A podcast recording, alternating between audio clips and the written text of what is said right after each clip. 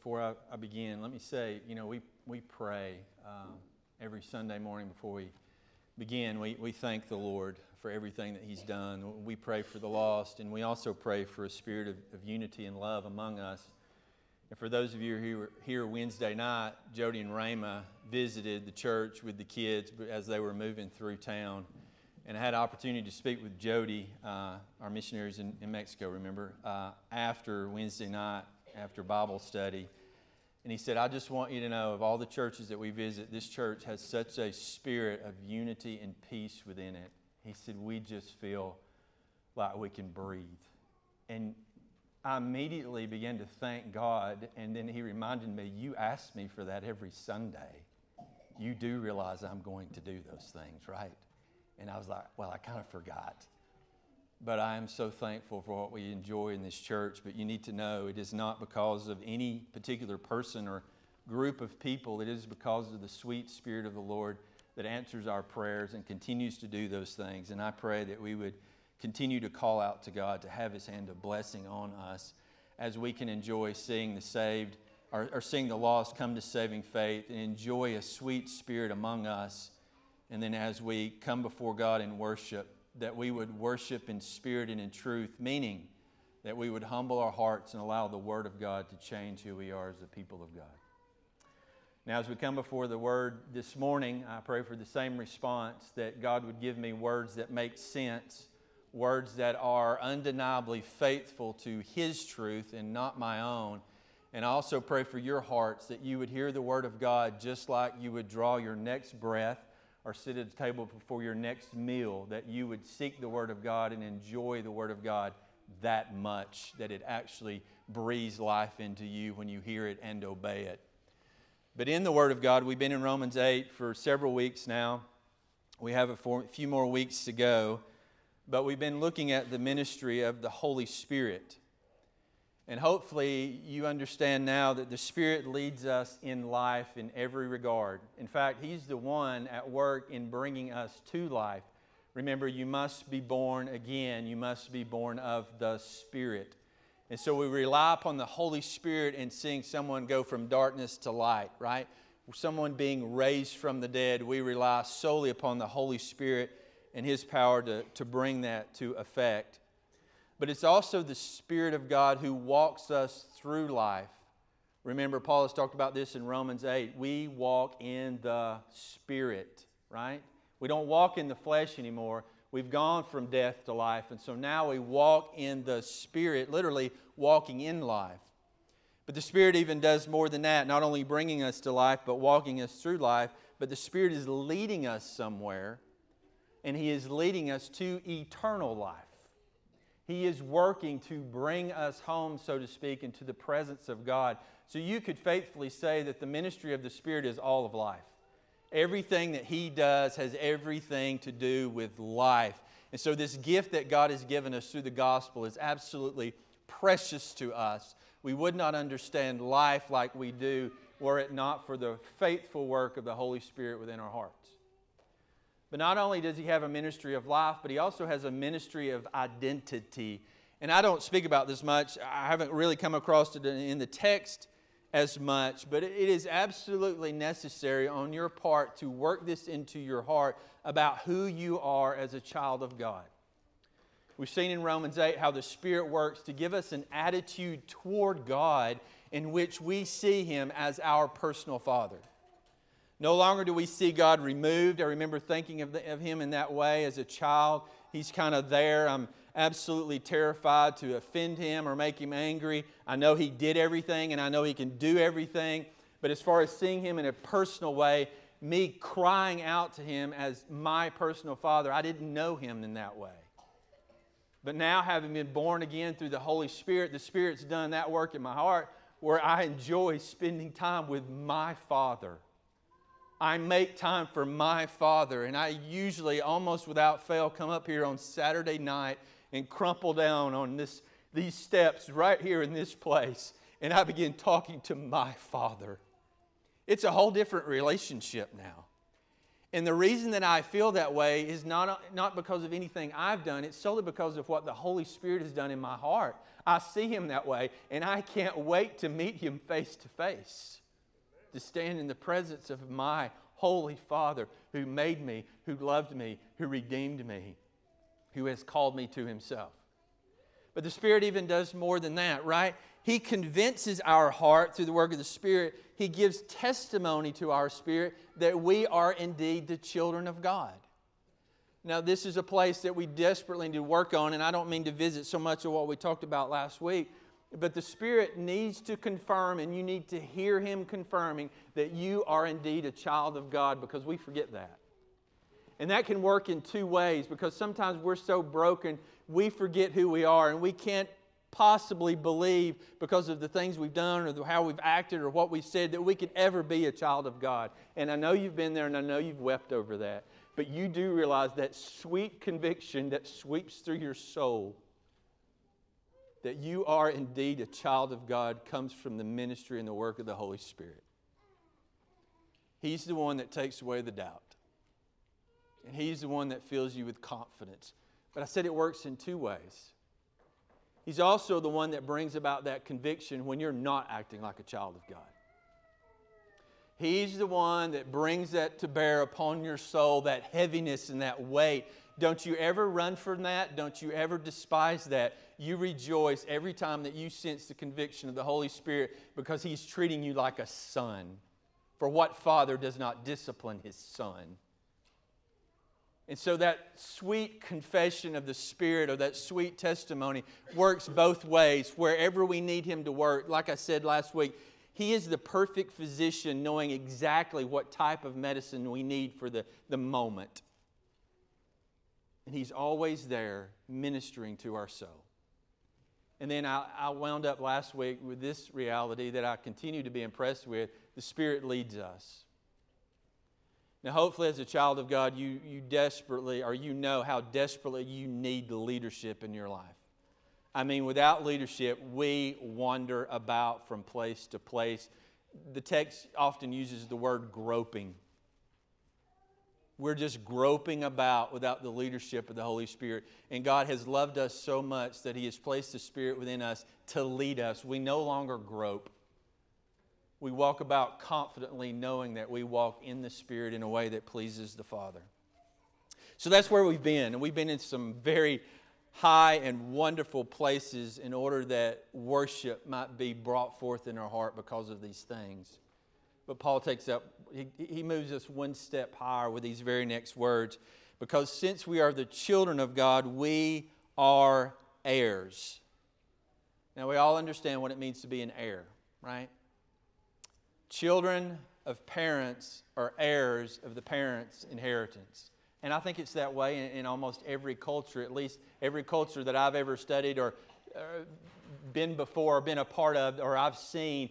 That's always the case. The parents pass down their inheritance to their children. And so, what does it mean when Paul says that we are heirs? And certainly, you could run all over the text trying to define that, and you could find dozens upon dozens of passages, but I think if we'll stay in Romans 8, we'll understand exactly what Paul wants us to understand about being an heir. And if you'll notice with me in verse 17, the first thought that Paul wants to place in our minds about being an heir is if we're children, heirs also. And then he says this heirs of God. You can take that in two ways, and I take them in, as both. God as our Father, we are His children, therefore we receive his inheritance. But I think Paul means more than that. In fact, I think he, he's driving at this thought God himself is our inheritance. The grand prize, the most wonderful thing you will ever receive is God himself in personal presence. You know, this has always been the desire and the problem. Adam and Eve enjoyed the presence of God in the garden. And when they sinned and rebelled in Genesis 3, we think about them being removed from the Garden of Eden, but that's not near as bad. Being plucked out of paradise is nowhere near as bad as seeing the separation between them and the personal presence of God. That was the worst part. And as you walk through the text, you see the Father restoring that presence gradually. The first time that we see the presence of God restored with the people of God is where? In the book of Exodus, right? God calls his people out of Egypt. He has them to construct a tabernacle. And the presence of God comes down and fills that tabernacle, and all the nation falls on their face worshiping God. But he was still limited. Because how many people could go into the Holy of Holies, into the personal presence of God? One man. How often? One time a year. And so you're like, well, you know, I'm so glad that I can see the tabernacle and I know where the presence of God resides among us as a people, but I'm telling you, it just don't quite sit right with me. There's something missing. They had to have known that. And, source, and of course, where we sit in, in our day, we understand that there was something missing. Only one man could do that, and only one man could do that one time a year. And so we needed God to do more. And then He does more when we get to the Gospels. He sends His Son. And what does the text say? Curtain of the temple is torn in two. And then we ourselves can walk into the presence of God, into the Holy of Holies, right? We can approach the throne of grace with boldness, and now our desire has been fulfilled, but not totally, right? There's more. There's so much more. Because one day you and I will be glorified, we will be made like Him, and we will know the presence of God like we've never known before, and we'll know it for all of eternity, and we will enjoy His abundant grace and mercy and compassion and love like we've never known. That's what we want. That is the only thing that will fulfill your heart and life, let me tell you. You're not going to feel fulfilled in any stretch of the imagination until you're standing before God, glorified yourself in His presence, and then you're going to know for sure, I am satisfied. I have no other need, nor will I ever be in want for the rest of eternity. I have it all because you will have received your inheritance as God Himself. So when we talk about heirs, First thought that I think Paul wants us to understand is you get God. As a child of God, you get God. And I don't think Paul's changing at all. I think he's expanding when he adds this second phrase. Go back to verse 17. As children, heirs also, heirs of God, and what? Fellow heirs with Christ. We, as the children of God, are fellow heirs. I actually like the NIV here, believe it or not it uses the word co heirs. We are the co heirs with Christ. In other words, we share in the inheritance that the Son, the one Son, has received from the Heavenly Father. And the writer of Hebrews tells us what that inheritance is. Hebrews 1, verse 2. You know what Christ has received? Everything. Christ is literally the heir of all things because he is the only Son and he has received the whole entire inheritance from the Father. And then Paul says, But you're co heirs with the Son. And you're like, No, this thing, this is, this is too good to be true. I can't believe that this would be possible. I mean, I was the rebellious child. I was the self willed, strong willed child. I was the one that turned from my father and went my own way. And you're telling me because of what he's done, now I'm co heirs with the one true son? If it were not for grace, it would not be so, but because it's all of grace, it is absolutely true. We are co heirs with the Son. Now, I'll give you more reasons for that because we've talked about this time and time again as we walk through Romans about this vital union that we have with the Lord Jesus Christ. Remember back in Romans 5 and 6 as it was as we walked through justification it said that his death has become ours. We share in death. The death that he died is our death. Not only we share in death, we share in life. When he was raised, we were raised in him. So his death is our death, his life is our life, and then we come to this thought his inheritance is our inheritance. I told you, Paige and I share in everything, right? When her mother passes, the inheritance that will be passed down will come to her, but because we are made one, it will come to us. And likewise, when my parents pass and the inheritance comes down, the portion that comes to me and my sister, it will come to not only me, but it will come to her as well. because we've been made one in Christ. We share all things. But through the gospel, we've been made one with the Lord Jesus Christ. So, in a great sense, in a sense that is undefinable and unexplainable in reality, nonetheless true, we share as co heirs with the Lord Jesus Christ. Paul even gives us more, though. Look what he says again in verse 17. We're heirs of God, we're fellow heirs of Christ, or with Christ, if indeed we suffer with him, so that we may also be glorified with him. So, the last thought that Paul wants to bring to our minds about this is our inheritance has something to do with glory. Now, Paul, I don't know if you've noticed or not, hopefully you will in the next few weeks, that's where he wanted to get. And that's what he's going to settle in now for the next several passages. He wants to talk about glory. In fact, again, notice the end of verse 17, so that we may also be glorified with him. And then run over to verse 30. Notice the last word there. These whom he predestined, he also called. These whom he called, he also justified. And these whom he justified, he also what? Glorified. Paul says, I've made it back. I've made it all the way back around to where I wanted to go. And this is precisely why Romans 8 is the mountaintop of Romans. Because if you'll remember in Romans 1, we exchange the glory of the incorruptible God for an image. In other words, what that means is, like Calvin said, our hearts are nothing more than idol making factories. All of us are this way. We turn away from the God of the Bible, the God who's revealed himself in creation, uh, generally and specifically in His Word, and we refashion Him in our own hearts after our own desires, and we turn Him into a golden calf of some way and shape and form in different areas within our life. He makes us uncomfortable here, so we turn it. And He makes us uncomfortable there, and so we don't mention it. And He makes us uncomfortable here, and so we adjust that.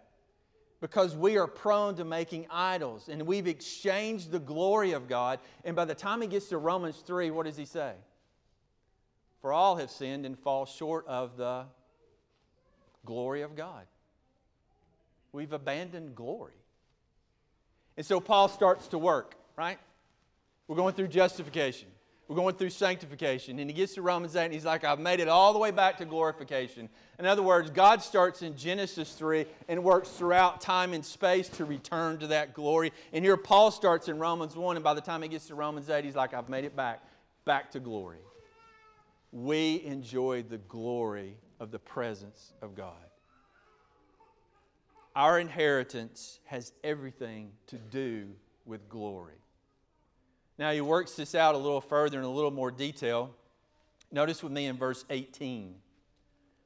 Paul writes, I consider that the sufferings of this present time are not worthy to be compared with the glory that is to be revealed to us. In other words, we're about to see some glory. And it's going to be absolutely unimaginable glory. Now, there is a guy in the Bible, in the Old Testament, who saw some glory. What was his name? Moses. Moses, I know where you've been. Can't even look at you. You've been back up on the mountain, hadn't you, Moses? I have. Why would they say that? Because, God, or because Moses being in the presence of God, that glory wore off on Moses, so to speak. And when he came down the mountain, his face was aglow with the glory of God. It made him put a sack over his head.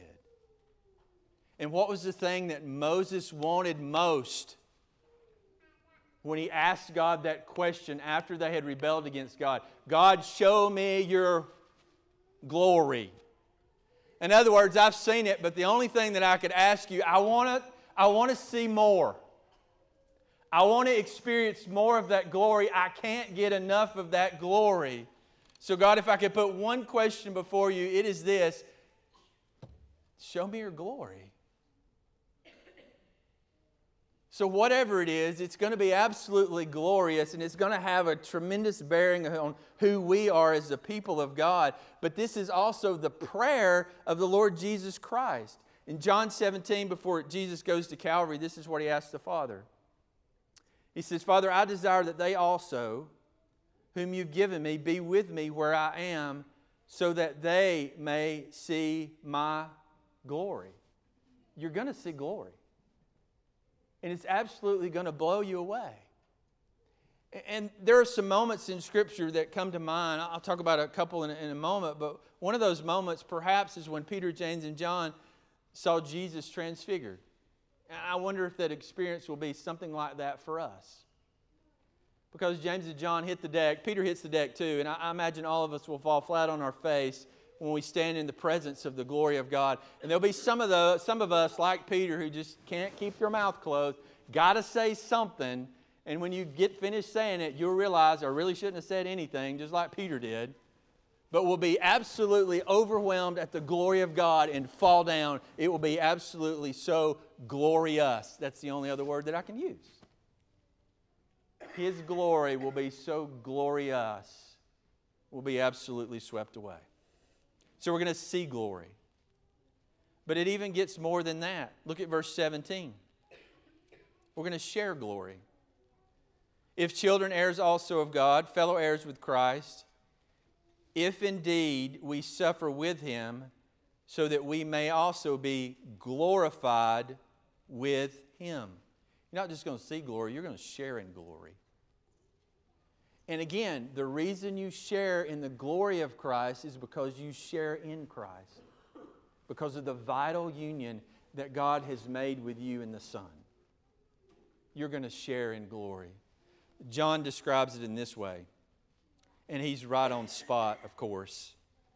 Beloved, John writes, we are children of God, and has it not yet appeared what we will be, we know that when he appears, we will be like him and that's about as much as we know. But when we are with Him, we will be like Him, and to be like Him is to share glory with Him. We're going to see glory, we're going to share in glory. And then look at verse 21. I think it even goes further. We're going to possess glory.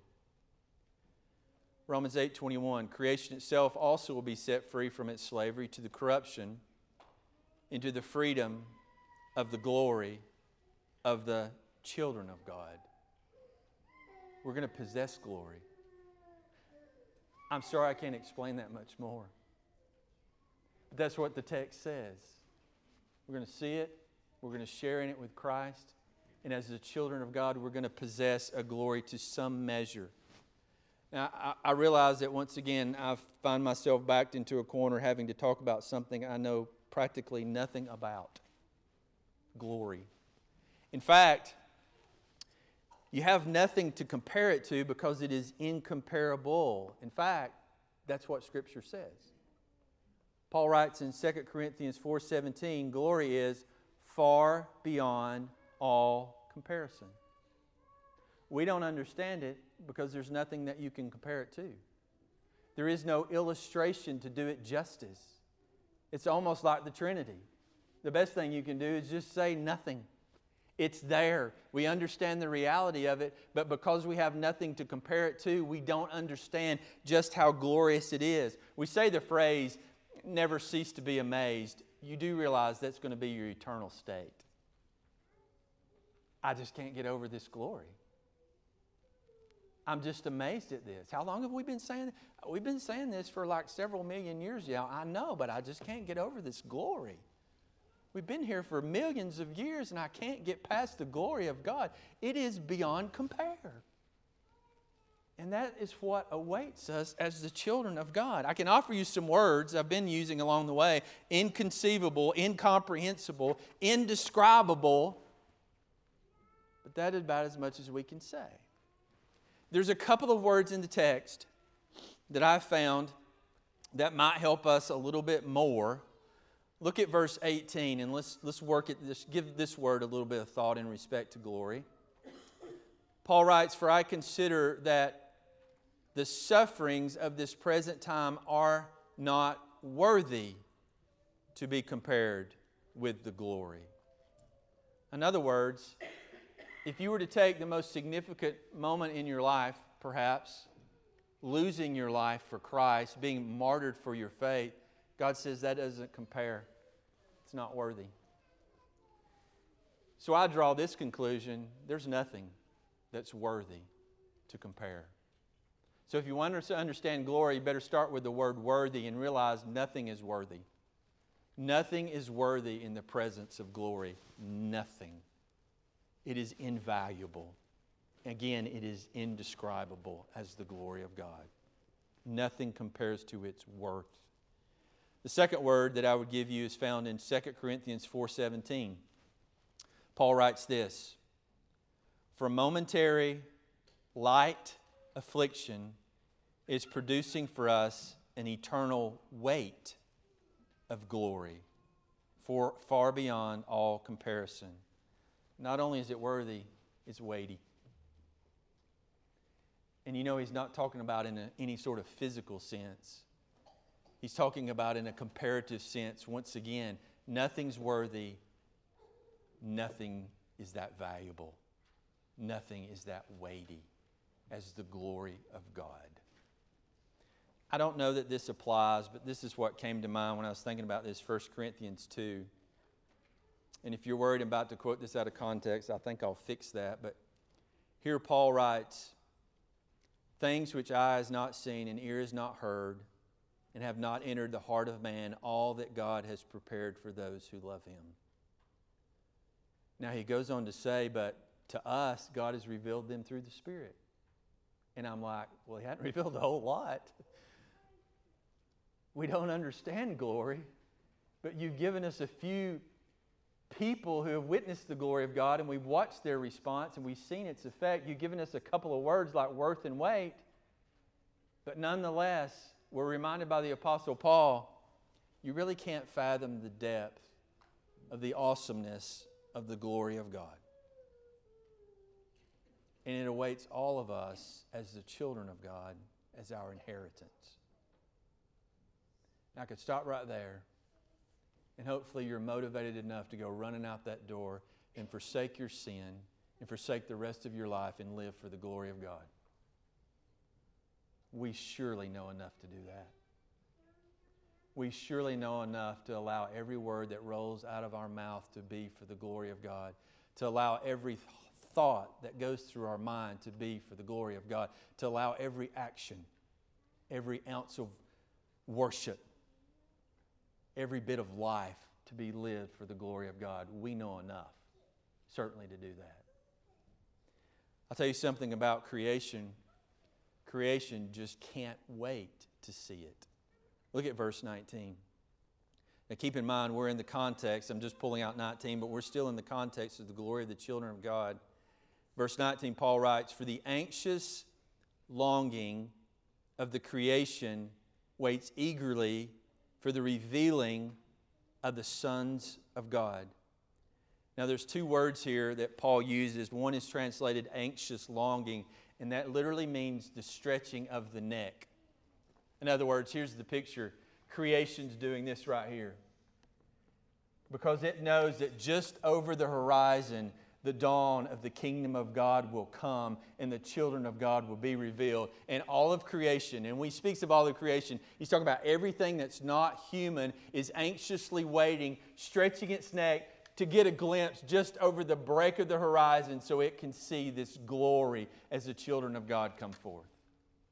He gives us another word. Notice with me, waits eagerly. That's one word that gives a picture of walking down the road waiting for the arrival of someone, and it's almost always used in the second advent of Christ, waiting eagerly for the return of Jesus. So creation waits eagerly.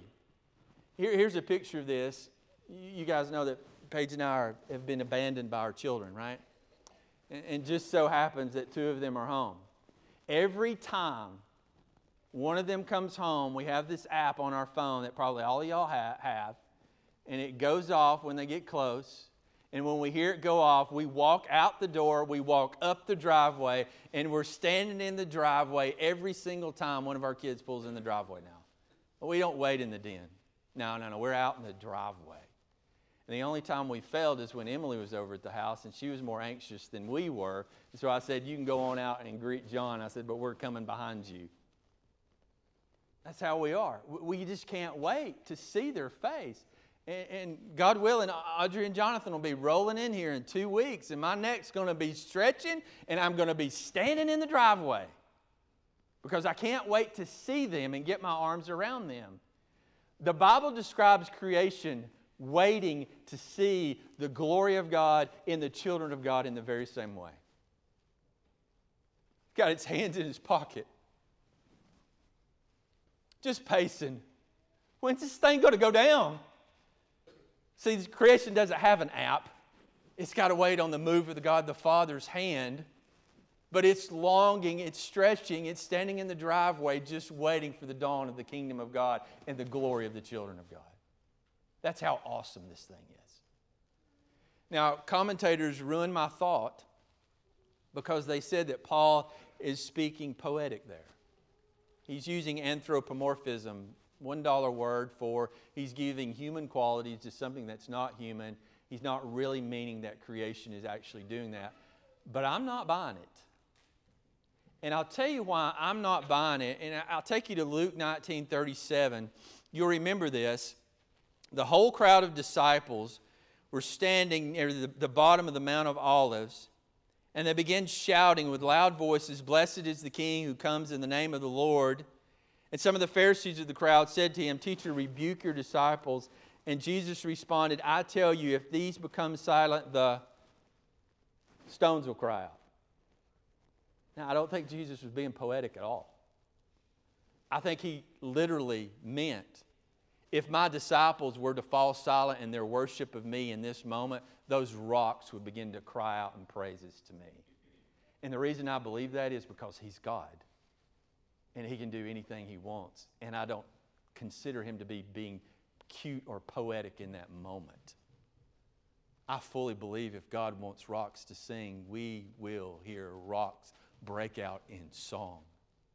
I'll give you one better than that Isaiah 55, which is the gospel in Isaiah. But listen to these words. For you, talking about the consummation of, of the times where we are glorified, he says, For you will go out with joy, be led forward with peace.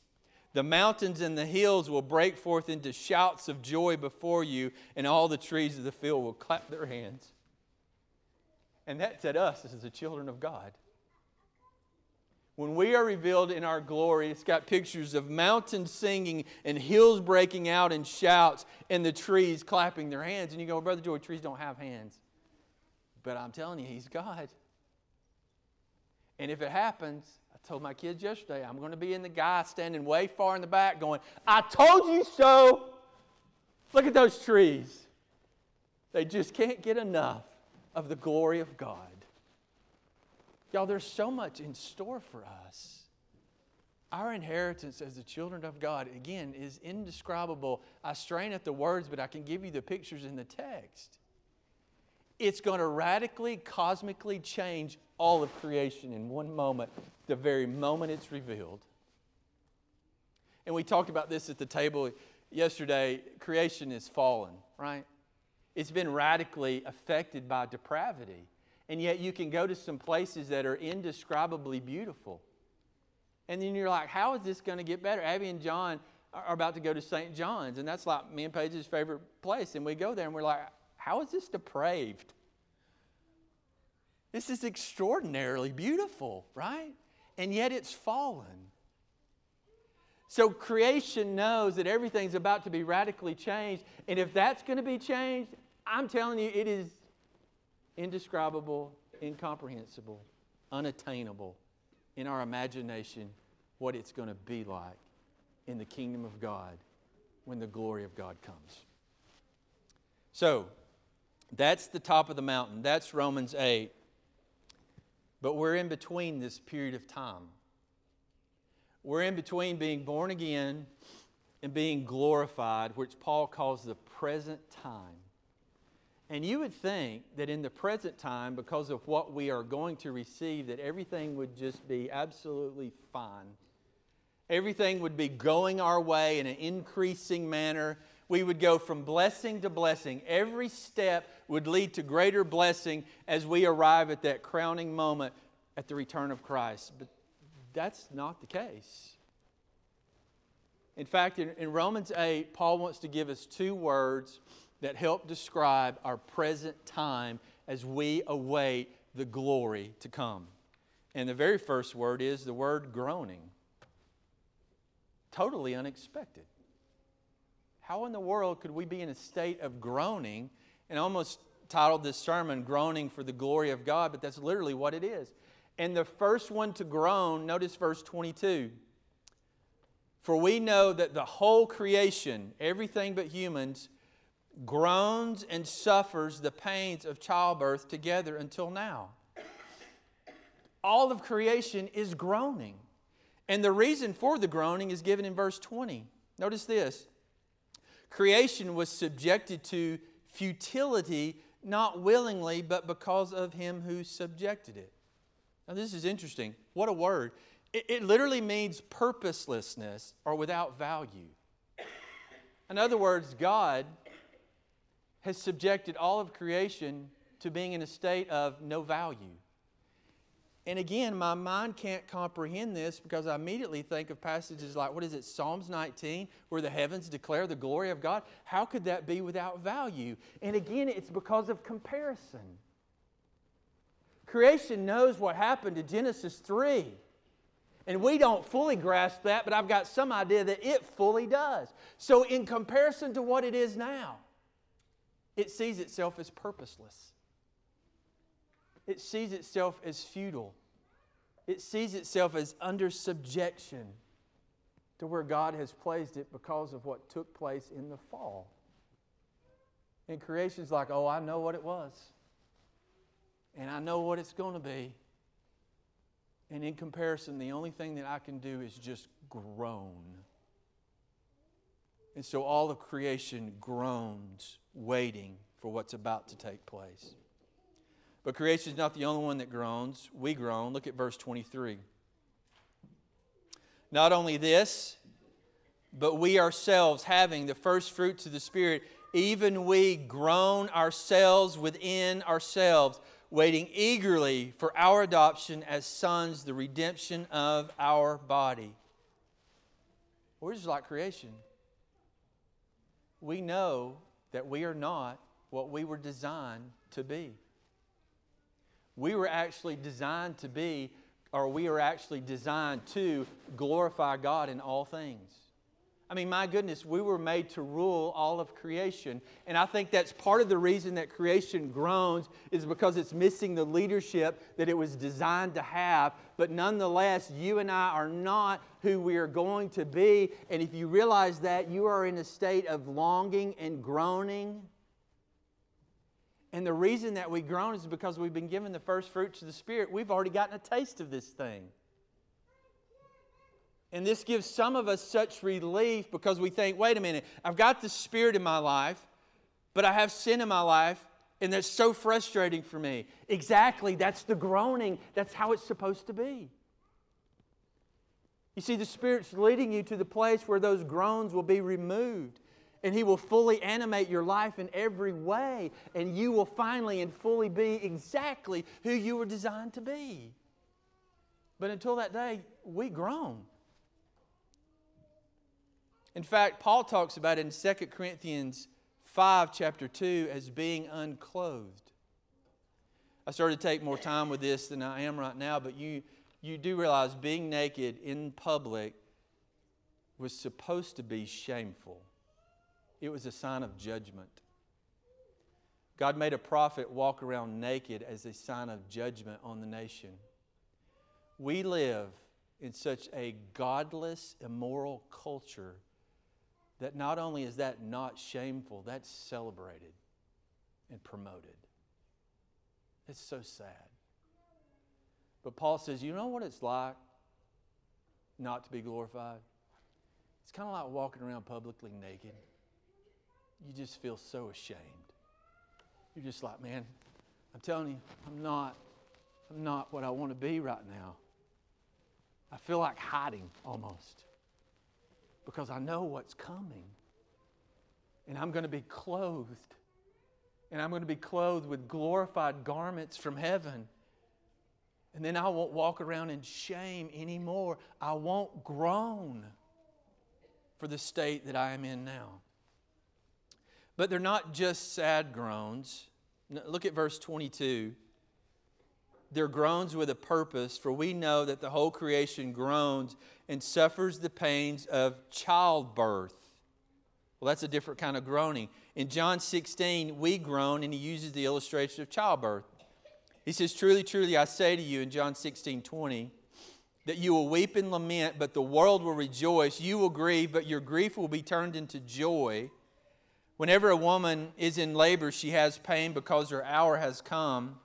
But when she gives birth to a child, she no longer remembers the anguish because of the joy that a child has been born into the world. Therefore, you too have grief now, but I will see you again, and your heart will rejoice. So we don't groan without purpose. It's like a woman in labor pains, is how creation is and how we are, because we know that even perhaps tomorrow, the birth of the kingdom of God will come. And all of our groaning will be swept away in a moment, and we will forever be filled with joy. I said there were two words, so let me run through the second one quickly. The second word that we experience in this state that we exist in now is the word suffering. And I'm like, wow, what two words for Paul to pick to describe where we are now? We suffer. And when you hear the word suffer, you immediately think, and I think you should, suffering specifically for the cause of Christ. I knew I wouldn't have to look long. It took me about two minutes to find a recently persecuted Christian for their faith in Christ. Last Sunday, 40 Christians in Nigeria were in the midst of worship in a Baptist church, no less. And an Islamic group walked in guns and took 40 away last Sunday. 15 escaped, 25, they don't know. They don't know if they're waiting for the group to send a, a you know, uh, asking for money to get them back or if they've just killed them. But this is the lot of those who profess Christ all around the world, every single day. And God says, This is your experience until the dawn of the kingdom of God and the revelation of the glory of God. This is how it will go for you. And I don't, Paul's pretty broad in his description here. I don't think he just means in that particular way, but certainly he does in that way. But you and I groan because we, we live in a fallen world.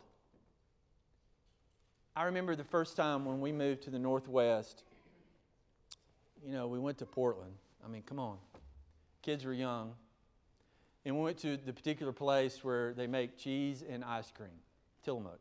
It's like one of the greatest places on the planet. But come on, we're in the Northwest.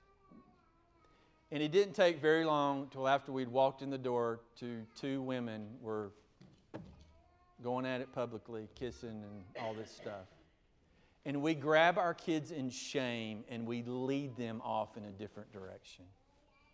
And I groan and I suffer. And we will do that until Jesus returns this world will grow more and more godless and more and more shameful, and the godly will continue to try and shield their children and explain things to their children and help their children process this godlessness that we live in. But for the time being, you and I have to suffer these experiences. But let me give you a worse experience than that. It better be your own sin. You suffer because of your own sin. And if you're not suffering in it, I'm deeply concerned for you. We ought to be ashamed. We ought to be embarrassed. I mean, don't forget who you are. You're a child of God. And you're going to groan with that and you're going to suffer with that until either you pass from this life or Jesus appears in the sky. One more thing we suffer because of the experience of death I thought about Eldon this morning. I walked into the church and I said, Lord, I miss Eldon.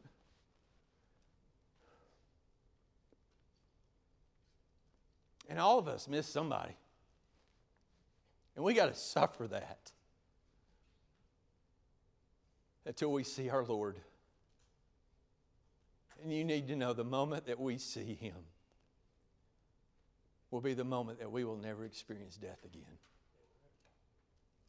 That suffering will be over. But God has said, until then, you're going to suffer with that.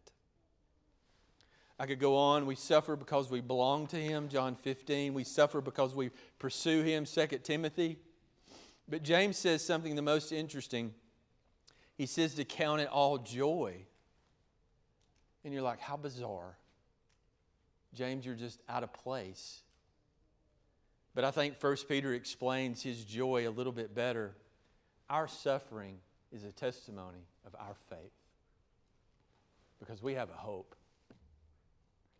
We're like creation, standing on our toes, straining our neck, standing out in the middle of the driveway, just waiting for all this to end. But because we stand and wait for it to end, we suffer, and that is a testimony of our faith. We don't suffer without purpose. We anticipate glory. We know tomorrow will be better. We know that tomorrow will be glorious beyond measure. And so our groanings and our sufferings are just a moment. And that's why Paul says they're momentary and light affliction.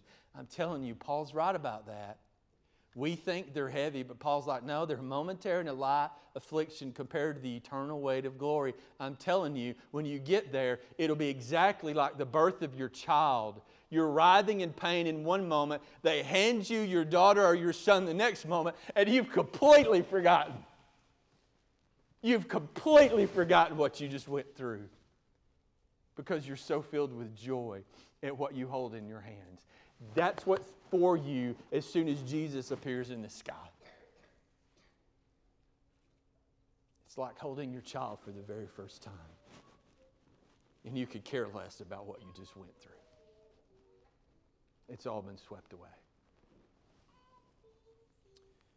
One more thing the ultimate reason that you and I groan and suffer is this this is the path that the Father has firmly decided upon. This is the particular path to glory. Notice with me verse 17. If children, heirs, heirs also, heirs of God, fellow heirs with Christ, if indeed, notice, we suffer with him so that we may also be glorified with him. Now, that is not saying don't misunderstand it. It's just like the passages that we dealt with in Romans 8 and 13, where it says, If by the Spirit you're putting to death the deeds of the body, you'll live. Remember, I told you at that time, it does not say you'll live if you will do this. That's, no. It's not an imperative, it's an indicative. And this is not an imperative, it's an indicative. What it means is, Glory is not the reward for suffering, yet suffering is the path to glory. There is no other way. First comes the suffering, then comes the glory. And if you're like, why did he pick that way? Because that's the exact way he picked for his son. And if we've been made one with the Son, we share death, we share life, we share inheritance, and we share the exact same road to glory and that road is paved with suffering. Turn with me to Philippians 2, and we'll be done. Galatians, Ephesians, Philippians chapter 2 to remind you of this.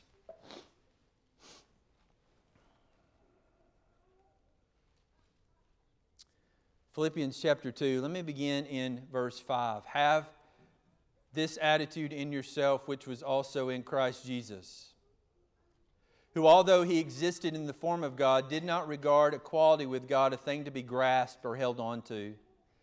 But he emptied himself, taking on the form of a bondservant, being made in the likeness of men.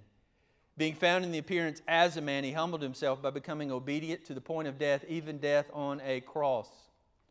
For this reason also God highly exalted him and bestowed on him a name that is above every name. So at the name of Jesus, every knee will bow of those who are in the earth, or those who are in heaven and on earth and under the earth, and every tongue will confess that Jesus Christ is Lord to the glory of God the Father.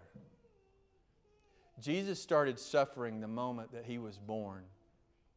When God became a man, he began to suffer when that same God walked through his creation in which he made for his glory and saw how fallen and depraved and sinful and disobedient and rebellious it had become, he suffered. Can you imagine us whisking our children away, trying to hide depravity from them? Can you imagine how ashamed you would be to walk behind Jesus through this world today? You'd be like, Lord, please close your eyes. You do not want to go in there. You do not want to see that. How shameful, right? Jesus suffered the moment he breathed his first as a son of man. And he suffered until he breathed his last as a man. And then the Bible said the Father glorified him and seated him at his right hand. The reason that we have to walk this path and the reason we must walk it by faith it is because it is because it is exactly the path that our Savior trod. And so, as we walk this path, we do not walk in discouragement because we look back at verse 18 and remember these words I consider that the sufferings of this present time are not worthy to be compared with the glory that is to be revealed to us. Church, I wish that I could describe for you what you're about to receive. I Tried to think of some silly analogy. I mean, I, but nothing does it justice. And it's literally tomorrow. The glory of God is literally yours tomorrow when our Savior comes. But today, we've been given purpose, and its particular purpose. We are to walk the way that He walked, groaning the whole way, longing and waiting for what we will be. And we're to walk this whole way, listen, being thankful for suffering. And I'm going to leave you here this morning. I'm not going to fix that till next week, Lord willing. This is the part I cut out, but I think we need to sit in suffering. You know why? Because every single one of us spends the majority of our lives avoiding suffering and making our life pleasing and satisfying and enjoyable. And we run from groaning and suffering.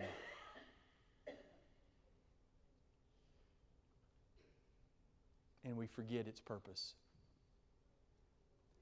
Now, certainly not weird and tell you to run toward it.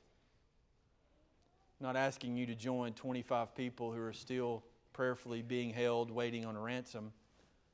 I'm not asking you to be weird like that, but I am asking us and myself to recognize what it is, why it's there, and to walk through it faithfully, rejoicing God, realizing that when we see His glory, we're going to be like, What are you talking about, man?